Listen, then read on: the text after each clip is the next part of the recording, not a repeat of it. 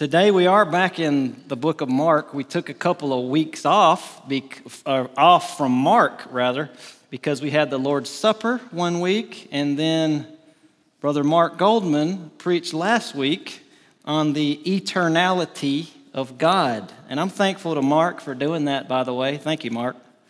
Um, it was helpful to me to look at the eternality of God and how it touches our lives in a host of practical ways. It's not just a theological slash academic exercise to talk about the eternality of God. It touches our lives. For instance, uh, he mentioned several things. Since God is eternal, I'm kind of summarizing some of the ones he, he mentioned. Since God is eternal, that means the benefits that are ours through the life, death, and resurrection and intercession of Christ, the benefits never end. We are Christ's, and Christ is ours, and He's eternally ours because He Himself is eternal. And whatever glorious attribute you want to talk about from Scripture, that attribute will never change or diminish in its glory because God is eternally unchangeable. So, thank you, Mark, for bringing that to us. It, it, was helpful last week. So, I trust you've already turned to the passage, Mark 2. If you, if you haven't, go ahead and open there, chapter 2, verse 13. And we're going to focus this morning on verses 13 to 17. And the message, as you see there, is simply titled The Great Physician. You'll see why in a few minutes. Let's read it.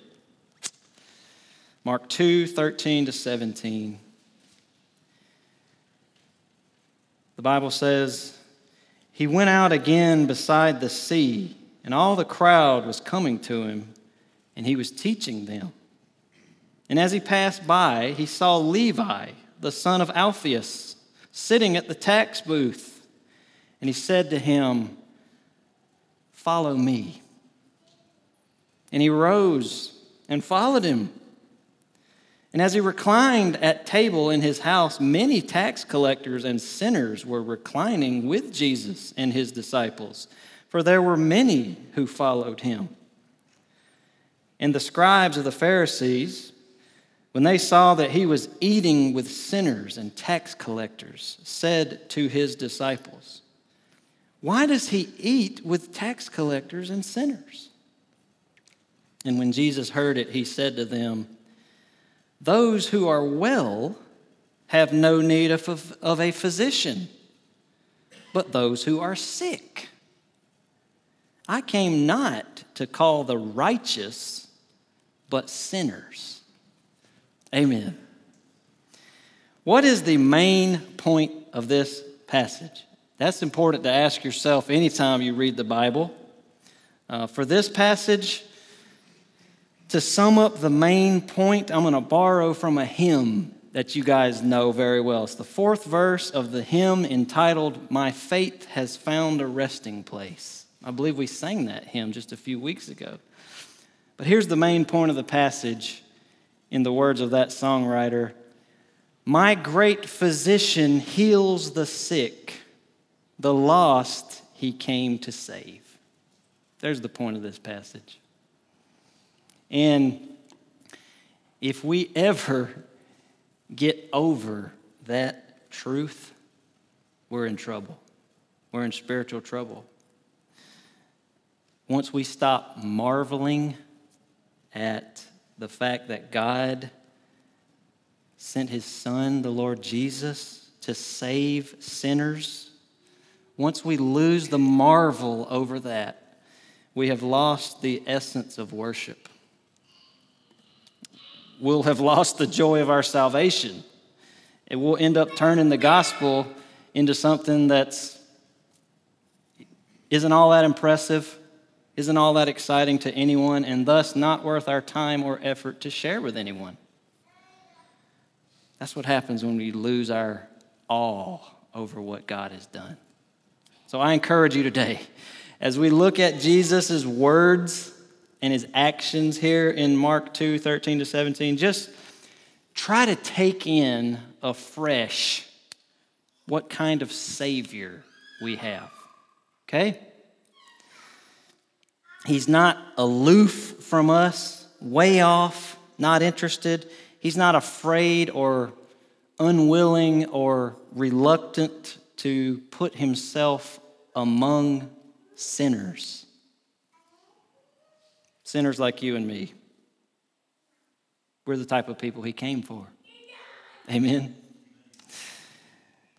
So let's look at this surprising, some might even say scandalous grace of God in Christ displayed here in this passage. Let's look at it this way. Let's just examine uh, three different people or groups of people that we see here, and that'll kind of guide us through the truth of the passage, okay? So, first, we see a tax collector welcomed. A tax collector welcomed. Who was this guy? Well, our text says it was a man named Levi, the son of Alphaeus. And if you read the parallel account in the Gospel of Matthew, it becomes clear that the man that this passage is talking about is the man that's most widely known as Matthew himself. Listen to Matthew 9 9 and how closely it correlates with the passage today. Matthew 9 9, as Jesus passed on from there, he saw a man called Matthew sitting at the tax booth, and he said to him, Follow me. And he rose and followed him. And even later on in the book of Mark, our book that we're studying here, when he lists out the names of the 12 apostles, he doesn't call this man Levi anymore. He calls him Matthew. So apparently, the, the name Levi was the name he went by at one time, but when he followed Jesus, he was then known as Matthew. And Matthew means gift of God. And meaning would be true in multiple ways in his life. So let's talk about Matthew for a second. Matthew was a tax collector. And we might need to understand a little bit about tax collectors in that day if we're not familiar. Tax collectors were in that day hated by the Jewish people. We could talk about the IRS of our day and how we, uh, you know, how we all just love paying all the taxes that we have to pay, right? But the tax collecting situation in Jesus' day was very different. It was worse than that. Uh, Rome ruled over the Jewish people at this time, and the Jewish people did not care for Rome to say it politely. They, the Romans did not share their customs, they did not share their traditions, they didn't care about them at all. The Romans did not serve the one true God, Yahweh. They definitely didn't care about God's law if they didn't even worship the one true God. They had their pantheon of gods, just tons of gods. So the Jews basically had to be, they had to endure being ruled and dominated by Gentile idolaters with all their false gods who looked down on them all the time and basically treated them like trash. And when it came to taxes, the Roman Empire would actually auction off the privilege of being one of their tax collectors. So, various entrepreneurs would bid to get the job, and whoever won the bid would have the right to collect the taxes in that area. And Rome didn't care if the person was honest or not, they didn't care about any of that as long as Rome got their money. And so, what you end up with is tax collectors who would charge people whatever they wanted, way above what Rome required, and then when the time came, they would give Rome the amount that was agreed on, and then the tax collector would just pocket the rest and become a wealthy person. And nobody could do very much about it because they had Rome, the power of Rome behind them. Now, that situation is bad enough, but then when a fellow Jew had the audacity to become one of Rome's tax collectors, that was heinous to them. They were viewed as a traitor, siding with Rome against their own people, becoming rich at their own people's expense. So just think about that as some background, because Matthew was that guy. And Jesus doesn't come by and spit on Matthew's tax booth like probably a lot of people did. He comes by one day and he says, Follow me. And Matthew probably would have been the last person people would have expected Jesus to call as a disciple. But Jesus doesn't operate by our standards, does he? His ways are not our ways. Thank God. Now, do you remember back in chapter 1 where Jesus reached out and touched the leper and healed him? No one touched lepers. That was unthinkable. Well, this is unthinkable too because we might could call Matthew a social leper. That's what he was. No Jewish person would have wanted anything to do with him. Again, he was a traitor. He was siding with the pagans against God's people, against his own heritage, against his own religion. And he would not have had many Jewish friends, if any. All of his friends were other tax collectors and sinners as we see. And what we're meant to see here, I think, in the call of Matthew is the grace of God in choosing people who might be considered the worst of society. You know, back when Jesus called Peter and Andrew and James and John, in the passage there in the first chapter that talks about that, they aren't presented as particularly wicked people or anything from a human perspective. What they are is lowly people, they're fishermen, right? Nobodies. And we can see ourselves in that, can't we? Consider your calling, brothers. 1 Corinthians 1:26. Not many of you were wise or powerful or of noble birth but God chose you. And he did it to shame the wise and the strong and to demonstrate that no human being has any right to boast in God's presence because it's all to be attributed to his grace. He, he chooses nobodies. But now, in this passage, not only do we see Jesus choosing lowly people, but we see Jesus choosing very sinful people. Do you see yourself in Matthew now? Like you saw yourself in perhaps a little bit of yourself in Peter and Andrew and James and John, in that I'm a nobody, just like they were. But now, do we see ourselves in Matthew? I wonder what we. Let's just get real for a second, shall we? I wonder what we think of ourselves in the recesses of our minds and hearts? Do we think pretty highly of ourselves, or do we have a humble, low view of ourselves? Listen to what the reformer John Calvin said about the call of Matthew. He said this. It's a little small on the screen. I just put it up there in case someone could see it well. He says, in the choice of Matthew out of that place, not only to be admitted into the family of Christ, but even to be called to the office of apostle, we have a striking instance of the grace of God. It was the intention of Christ to choose simple and ignorant persons to that rank in order to cast down the wisdom of the world. But this publican, that's another word for tax collector.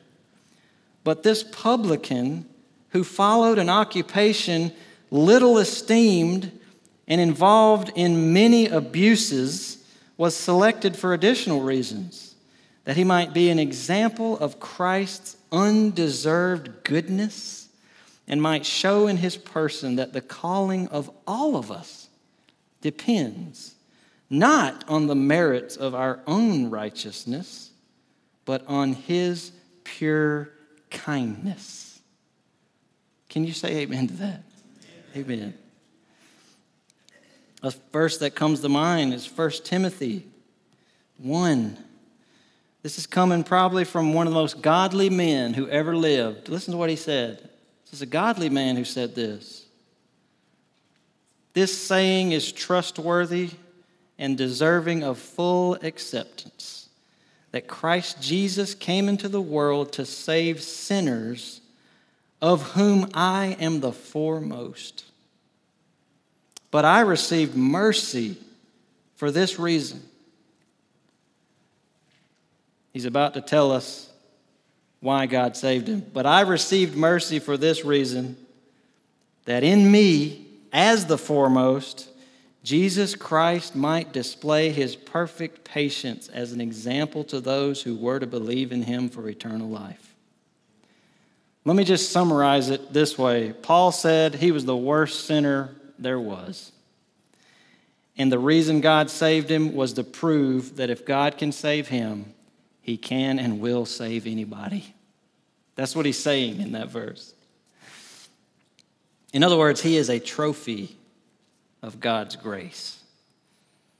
If God can save religious terrorists like Paul, which is what he was basically, going around throwing Christians in jail, if he will save a man like that and use him so mightily, Christ will save anyone.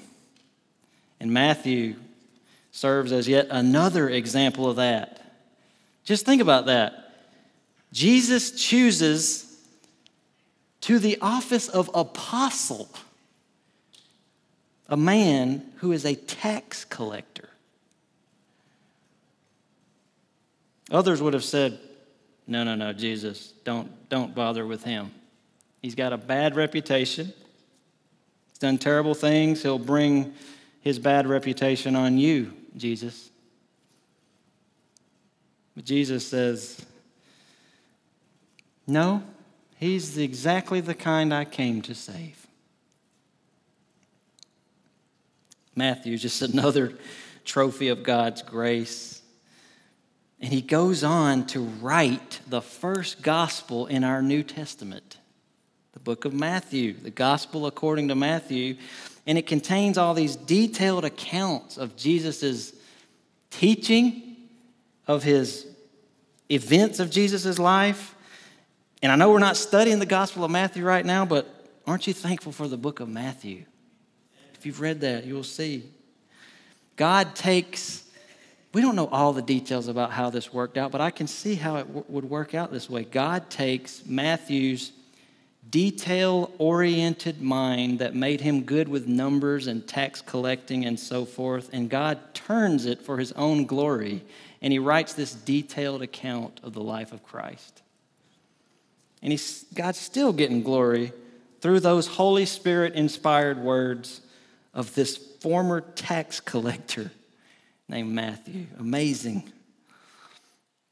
In Matthew, I love this, even in his own account, in the book of Matthew, he refers to himself as Matthew the tax collector. Matthew 10 3. He didn't shy away from that, didn't shy away from his past, try to make himself look respectable. As he's writing, he's thinking, people may read this 500 years from now. Do I really want them to know I was a tax collector? Let's leave that part out. He doesn't do it. I'm Matthew, the tax collector who Jesus saved. What a story of grace, isn't it? Another aspect of this, seeing Matthew's call, let this be an encouragement to you. Have you been praying for somebody, a loved one, to come to the Lord for a very long time? And you don't see anything changing or happening? Is there anybody that's been doing that? Show of hands. remember this. It's the words of J.C. Ryle. I'll let him remind us all. He said this We ought never to despair entirely of anyone's salvation when we read this passage of Scripture. He who called Matthew still lives and still works. No sin sick soul is too gone for him. It is his glory to heal and restore to life the most desperate cases. For unfailing skill, for unwearied tenderness, for long experience of man's spiritual ailments, the great physician of souls stands alone. There is none like him. Amen. Keep bringing their names before your Father. He hears, and He's still saving people for His glory, and He's even still saving people out of the most unexpected situations, even when it looks dire to you and, and me. Behold, the Lord's hand is not shortened that it cannot save, says Isaiah 59. Keep crying out to the Lord on their behalf. They may one day yet be a Matthew, trophy of God's grace. Now, whether or not it was immediately after Jesus called him or sometime down the road, we don't know. The scripture doesn't tell us, but Matthew throws essentially a dinner party at his house. And he invites all of his friends over to meet Jesus. But there were some who were displeased, shall we say? With the situation. And that brings us to a second group of people we should look at this morning. Let's think about these people the scribes and the Pharisees rejected. What do these scribes and Pharisees do in this passage? What is their stance, their posture regarding what Jesus is doing at this dinner? Well, by their estimation, by their classification, Jesus is doing the unthinkable. He's eating with tax collectors and sinners, people who the Pharisees thought were just scum, basically. People whom they wouldn't dare think of getting close to. Surely, they must have thought, surely other people any respectable person, at least, would keep their distance from these kinds of people, right? These were dirty people to them, people who would taint their ceremonial cleanliness just by being around them. Now, I asked earlier if we saw ourselves in the lowliness of the fishermen and I asked you if you saw yourself in the sinfulness of Matthew. Now I ask you, does anybody see themselves in the self righteous Pharisees? Mm. When we think about that, I can't help but turn my thoughts to when Jesus told this story in Luke chapter 18, where he tells a story of a tax collector and a Pharisee who are praying. You remember this? And the Pharisee prays something like, I'm paraphrasing, I thank you, God, that I am not like other men, extortioners, unjust, adulterers, and I am not like this tax collector. Thank you, God, that I'm not like him. The self righteousness is thick, isn't it? But the tax collector, it says, he stood a good ways off from the temple. And it says he wouldn't so much as lift up his eyes to heaven. And he beat on his chest. And he said, God be merciful to me, a sinner. And Jesus said only one of those men went home justified that day, right with God, and it wasn't the Pharisee. It was the repentant tax collector. God rejects self righteous people. He rejects self sufficient people. But Isaiah 57 says he makes his home with the lowly and the contrite, those who are broken over their sin. And what does James 4 and 1 Peter 5 say? God opposes the proud, opposes the proud, but gives grace to the humble. Now, I have to remind us we live in America. I didn't have to remind you of that, did I? I'm simply pointing that out to say that we probably have a tendency, maybe more than any other people in the world, to have a self sufficient, independent attitude. We're very prosperous compared to other nations, and that prosperity just tempts us to think, ah, we can handle it on our own. We've got enough resources to make it through this. But I'm telling you, that attitude will get us nowhere with God. It's not the self sufficient or the self righteous that Jesus came for. He opposes people like that. He opposes the proud, but who does he embrace with his grace? Sinners. That's amazing. He gives grace to the humble. So if you see yourself in the self righteous Pharisees, cry out to God in repentance. And forgive that sin too. Lastly, let's consider the best person from this scene. And we'll notice his teaching here. We'll call this point the great physician at his work. So we looked at Matthew, we've looked at the Pharisees, now let's look at Jesus. When Jesus hears that these Pharisees are asking these questions about why he's spending so much time with people like this, he responds to them by saying in verse 17, Those who are well have no need of a doctor. The people who need a doctor are the people who are sick. Just imagine a little scenario with me for a second. Imagine that you're a sick patient. You go into the emergency room to receive some care, find out what's going on, and you get back to the triage area, and the nurse says, How can we help you today? And you respond with, You know, well, I've got severe abdominal pain. I've got a fever. I've got this weird rash on my skin, and I'm vomiting. And imagine that the nurse says, Oh my goodness, I hate to hear that, but I've got bad news for you. We don't actually see sick people here.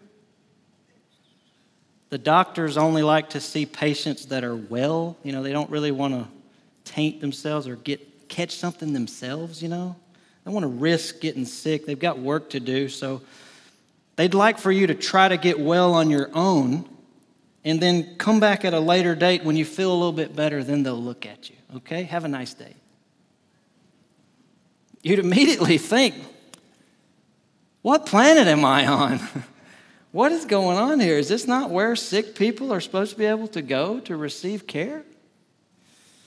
This situation makes no sense, right? But what seems obvious to us in the physical realm that physicians actually treat sick people actually regularly gets confused in the spiritual realm, unfortunately. Because we, as fallen human beings, we tend to think that we've got to clean ourselves up before we can come to God. We've got to clean ourselves up so that He will accept us. In fact, look at pretty much any man made religion, and that is the basis of it.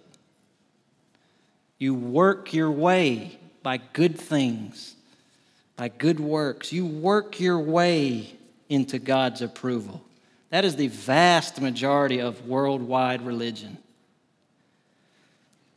God, whoever that is in said religion, he must have like a list of, of good things he wants you to do, list of bad things he doesn't want you to do, and then one day when you meet him, he's going to go down the list and say, check, check, check.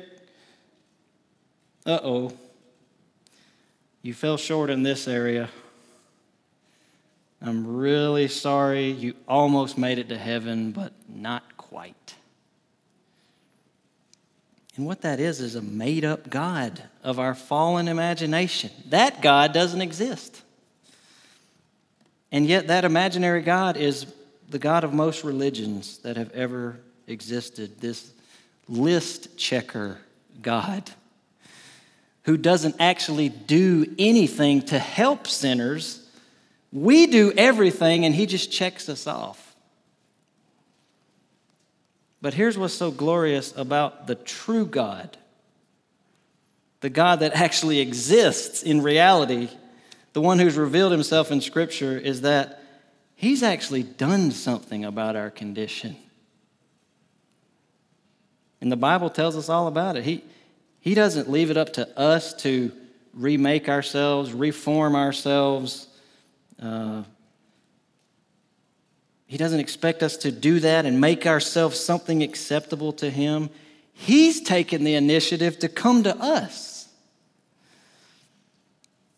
He actually became one of us, He became our Redeemer. This is glorious news.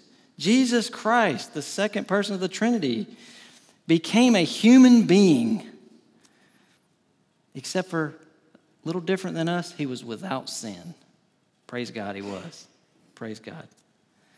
And he went to the cross to bear all the sins that would have kept us out of heaven. And for every repentant sinner who will come to him in faith, he pays for every last sin to the very end of the list. And his work is finished. There is nothing left to pay for those people. There's nothing left to be purged of after death. And our passage just records some of the most glorious words that he ever said. When you think about it, he said, I came not to call the righteous, but sinners. You don't have to be righteous to come to God. Matter of fact, there's no one righteous, says Romans 3. There is none righteous, no, not one. That's music to a sinner's ears, isn't it? It's not music if you think yourself to be anything other than a sinner. I really have no good news for anybody who doesn't think they're a sinner. God doesn't have any good news for those people. And as I said, if we're thinking biblically, there is none righteous. We're self deceived in that. But there are those who think they are righteous, and therein lies the problem. People say, I'm, have you heard anybody ever say, I'm too much of a sinner to be saved? They think, themselves, they think themselves to be so unworthy. I sure like that problem a lot better than this one.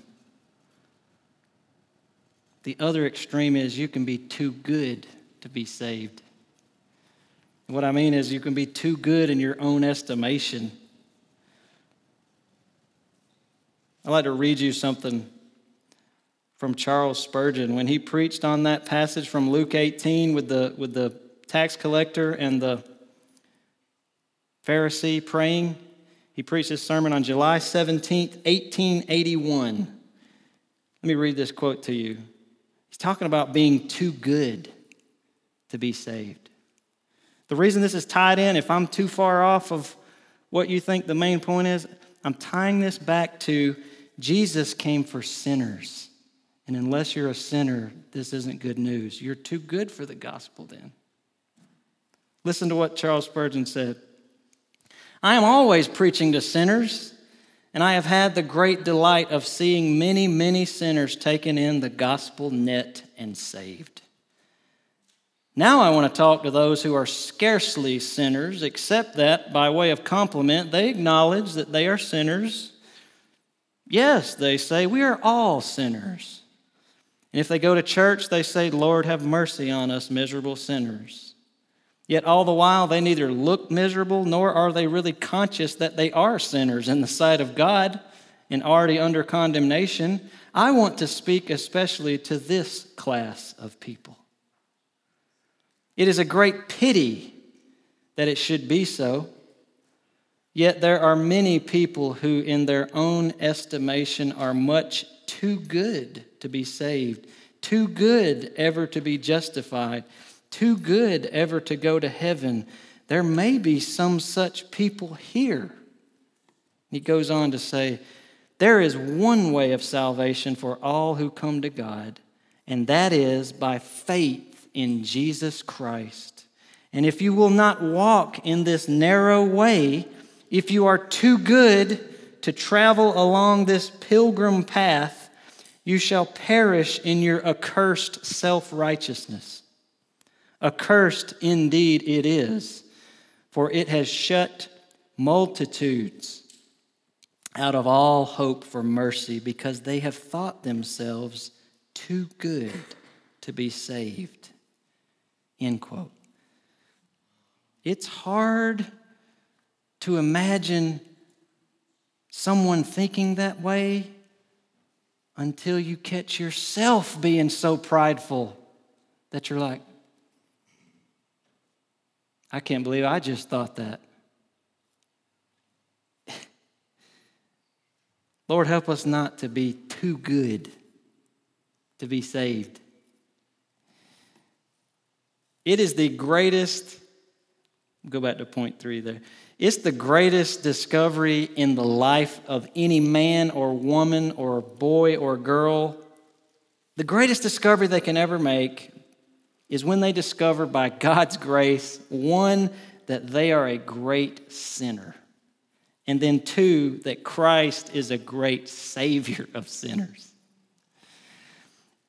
I hope each and every one of you hearing, hearing me today has discovered that or will discover that. And if, if not, I'm telling you now, hear it from Jesus' lips in this passage. He's come to save sinners. Do you fit that description? Then come to him and you'll find a Savior. Amen. Now, one final challenge for us as Christians here today, for the Christians that are here in this room, or anybody hearing me that's a Christian. We, we glory in what God has done for sinners, and we rightly glory in that. And we glory in the truth that He speaks here, how He's the great physician. But I wonder, just as one final challenge, I wonder if we as Christians follow in His footsteps in what He does here. Not just what He says, but what He does. I notice that he makes contact with sinners and spends time with them. He talks with them, he eats with them. He doesn't enter into sin with them, but he's around them. He talks with them, he seeks their good. And I wonder if any of us have maybe drifted away from that example in some way. You know, we're, we're involved in church, which is wonderful. We have a good set of Christian friends, which is also wonderful. We listen to Christian radio, we read good Christian books, whatever the case, you go down the list. But how much effort are we putting into to, to developing relationships and even friendships with non Christians? How are we doing in that area? One man said, commenting on this passage, Jesus makes it clear that one cannot win people with whom one is not willing to eat. What if we decided that we're going to intentionally form friendships with unbelievers? What if we decided that we would not limit all our time to Christian circles only, but we saw to it that we spent some quality time with people who are outside the family of God so we can evangelize. Spending time with people who have not yet come to see the beauty of Christ as their Savior. I wonder, I wonder what God would do through that type of people. They would look strikingly similar to how Jesus looks in this passage as he reclines at table eating with tax collectors and sinners. That challenges me. I hope it challenges you somewhat. The church, um, whether we're talking about Jackson Bible Church or whether we're talking about the worldwide church as a whole, it's not going to be built primarily through uh, various programs and elaborate strategies. It's going to be built at the grassroots level, so to speak, simply by God's people taking their calling seriously and evangelizing the lost people around them. That's how God builds his church. I wish I could write a church growth book because it would just have one page on it. Preach the gospel to every creature. You could have a, you know, you go into the bookstore, even the Christian, if there is a such thing as a Christian bookstore now, you can go in there and there's church growth books and there's all kinds of strategies and just all kinds of stuff and fluff. The way God builds his church is just his people sharing the gospel, and he'll bring people in. The Holy Spirit will save as he sees fit. It's just our job to carry the message right? And what will, I'm getting ready to close, what will fuel the desire for all of that is coming to grips with the kindness and the grace of God to come after you when you didn't want anything to do with him. You weren't looking for him, he came to you. And when we come to grips with that and how he was under no obligation to do so, that will fuel our desire to tell other people about this God, this kind, glorious, merciful, gracious God who seeks out sinners. So let's just meditate more and more on the goodness and the grace and the love of God in Christ, and I guarantee you that will fuel our desire to get the message out. You agree? My great physician heals the sick, the lost he came to save. For me, his precious blood he shed. For me, his life he gave. There's the fuel, realizing it was me. Let's ask God for his help as we carry this message as far and as often as we can. Let's pray. Lord, the words of your Son, Jesus, are sweet to our ears this morning. He came for sinners like us.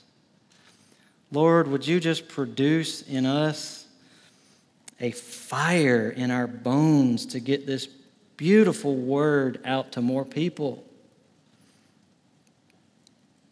Lord, would you put some courage in us, some steel in our bones?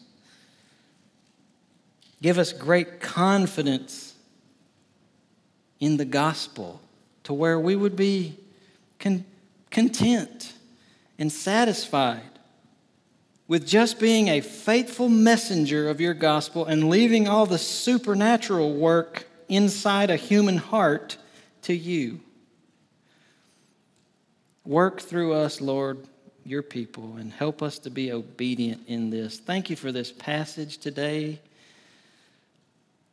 Lord, we often see ourselves as just lowly nobodies, and yet you saved us. Lord, we see ourselves also as sinners, like, the, like Matthew the tax collector, and yet you still saved us. And we even see ourselves sometimes like the self righteous Pharisees. And yet, Lord, you forgive Pharisees even when they come to you and repent. Thank you for showing these things to us in your word. May we be forever shaped by it and sanctified and edified by it. We pray in Jesus' name. Amen.